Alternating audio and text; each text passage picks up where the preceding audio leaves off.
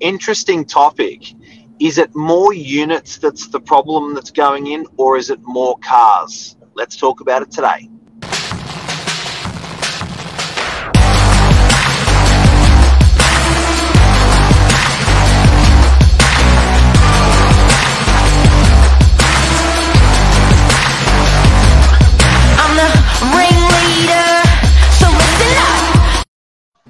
Good morning, everyone. Welcome to Morning Minutes. Myself, Michael Bergio, Mark Novak. More cars, more problems, more property, more problems. What's brought this on this morning is I find, especially when we're talking about a new development coming to market, one of the biggest pushback or trolls online is there's already too much, like traffic's too bad, too many units. This is terrible. Um, basically, don't build the building. And it sort of gets us thinking, Mark, going, well, like, because at first I remember a lot of people were complaining about Meriton. And then when I actually spoke to a few people going, like, what do you not like Meriton? Do you not like, did they remove one of your favorite businesses from the where the development is going to be built? Like, why are you against it? And they're like, traffic is the worst. I don't want, um, I don't want traffic to get even worse. So I sort of found that a lot of the negativity around a development really has not much to do with the actual development. It's more Yeah. people conceived issues that will come from it. And the big one that keeps coming up is traffic and congestion. So, Mark, is do you think it's more units or more units, uh, more cars the problem? Um, you know what? I think that people have to look at what's changed every 10 years. Um, to use a simple suburb like Dee Why uh, and look at how that's how that's actually manifested, how that's changed over, over a period of 10, 20, 30, 40 years.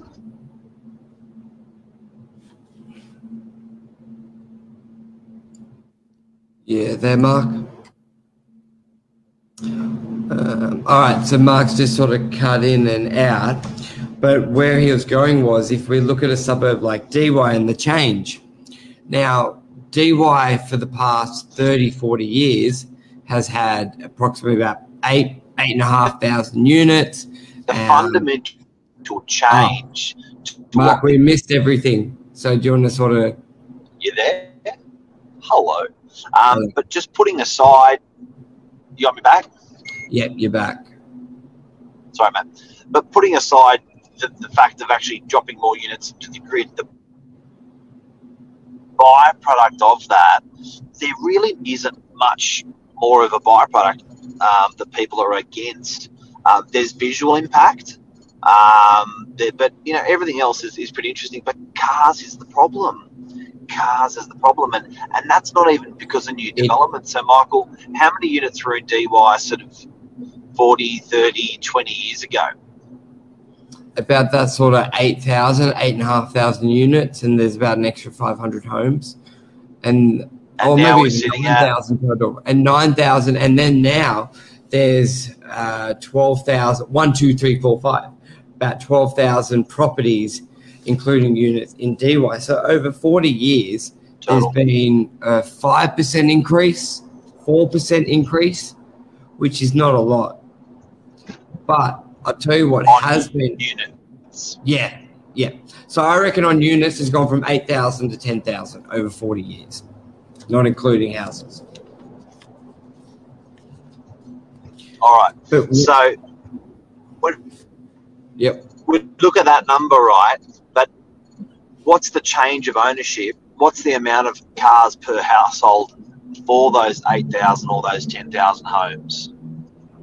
I'm glad you asked. I brought, I found this graph, which isn't perfect. It goes to 2015, but it sort of gets the message across of what we're talking about. If let's say Dee Why traffic has become become really shit in the past 10 years, and there hasn't been a big increase in development, well, what else has? Car usage. Mark, you said it perfectly off air before. 1930s and 40s, you would you'd be lucky to be driving or have one car with a, a group. Same with sort of the 50s And then it wasn't until maybe like the 60s, almost like every household had one car in the 60s, 70s. And then probably up until what, 95, 2000, it was almost like two cars, everyone, husband and wife. And then now, with a lot of kids living in home uh, longer, we're having three, four, five cars a household now. So you, that's what you can see in the graph, just a huge upshot in car usage. So it sort of makes me think, Mark, are units the problem or car? Our how society society has changed with how we use cars and how much we depend on them.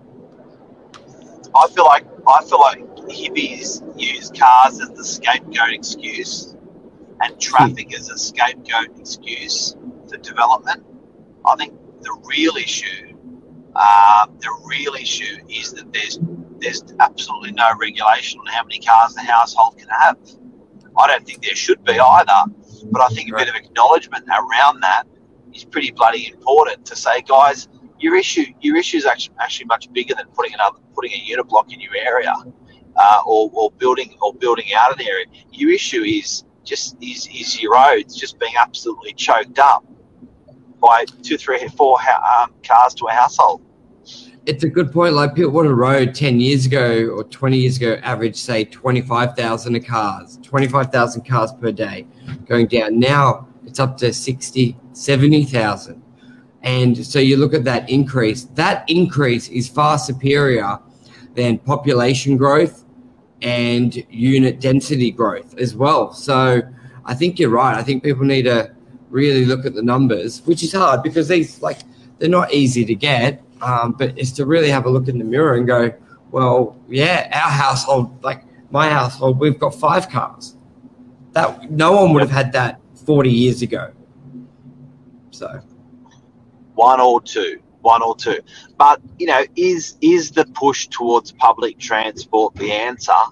Um, particularly like I think if you got trains, yes, that's very efficient. If you got buses, yes, there's an efficiency there. But at the end of the day, people aren't really going to going to flock to public transport over being able to drive.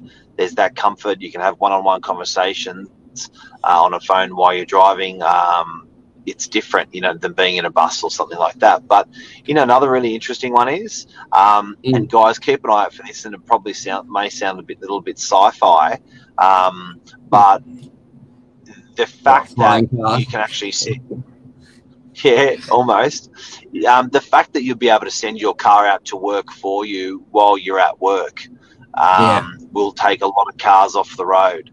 Um, so a lot of people may not know, but uh, for instance, like these Teslas that are coming out at the moment, um, the last three years, I think four years of Teslas coming out, they've got the ability to be completely self-automated. Um, they don't have the legislation for it though. All right, so yeah. the equipment is on board for for self-automation. It's just a matter of them activating it.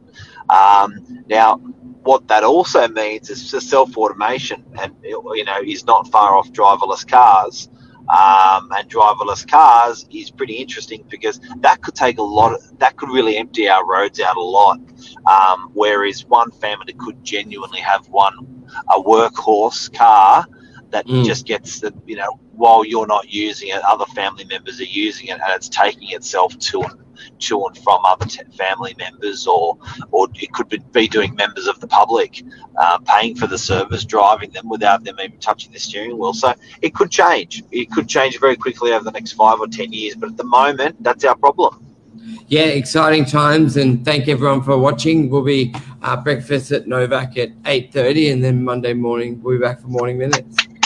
Thank you, everyone. See you later. Have a great weekend. Interesting Thanks. one, huh? See yeah, Bye.